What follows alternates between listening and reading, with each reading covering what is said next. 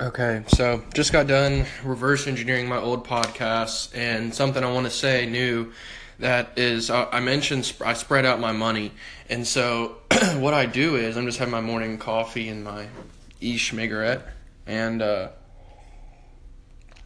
I just wanted to say like spread your money out because you don't want all your eggs in one basket. I think that that's the best piece of advice I've ever used was not putting all my eggs in one basket.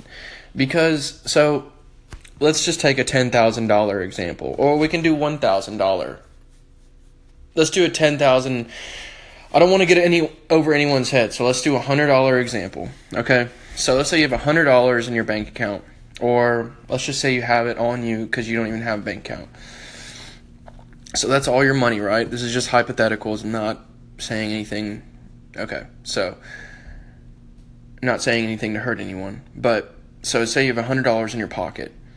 You're more likely to spend that money. Uh, you're just more likely to spend it, first of all, because you have it on you. But so if you just spread your money out into three different places, which is what I like to do, I have like four or five different places, but spread your money out and that way you're not inclined to take it all out at once. And so if you do take it all out, it'll only be thirty dollars. You know, that's only thirty percent. You'll still have another sixty six point six six six with that. And so yeah, it's just smarter to spread out. Just stay spread out and uh yeah, just go after your goals, you know. That's that's the only advice I can give you is you have to set a goal and once you break that goal, and even for me, I don't really break that many goals. My goals sometimes are too high, too low. But I want everyone to understand that, you know, it's not easy. Anything you want to do, so cost of entry, I made a video says the cost of entry is always the same, and I think that that's true because the cost of entry, I think for any business, is at least twenty to thirty thousand dollars because if you need to do a t-shirt company you want to have 30k so you can get inventory machine presses marketing hire an assistant you know so instagram campaigns and, and snapchat campaigns so i think 30 grand is the same price to start any business if you want to do anything because that's just the most important thing is to have the capital. We live in America. It doesn't matter who the president is. If America melts and we change to communism, then that's a different conversation. But for right now, it depends on capitalism. Whoever has the most money wins. And so that works in business. And it's not always who has the most money, it's most of the time who has the best culture.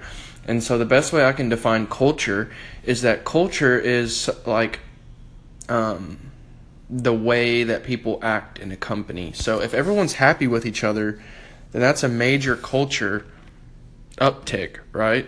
So the only example I can give you of culture that I found out what the actual definition of culture is is the Beats headphones with Jimmy Iovine and Dr. Dre. This Jimmy Iovine guy would go and just put the beats on everyone's head and take a picture of it. So if you want to insert your product into culture like a t-shirt, put it on people and take pictures of them. Every single person you ever meet, that's culture.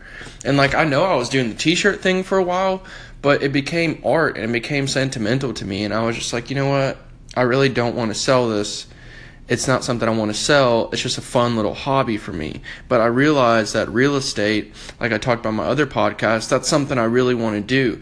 And I was talking to a kid last night, like I already said, you know, he didn't even give me something I didn't even know, and he already owned a rent property that he was collecting $1,800 a month on. So the most important thing, guys, is to just go all in on your shit, save about 20, 30 grand, and I feel like that's a good cost of entry to any business that you want to do. You know, and if you're in like biotech, well, then you may need a hundred grand because that's pharmaceutical industry. You're gonna have to jump through a lot of fucking hoops.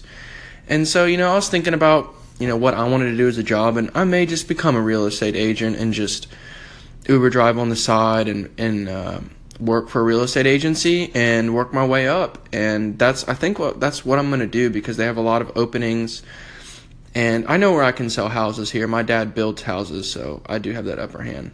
All right, guys, love y'all.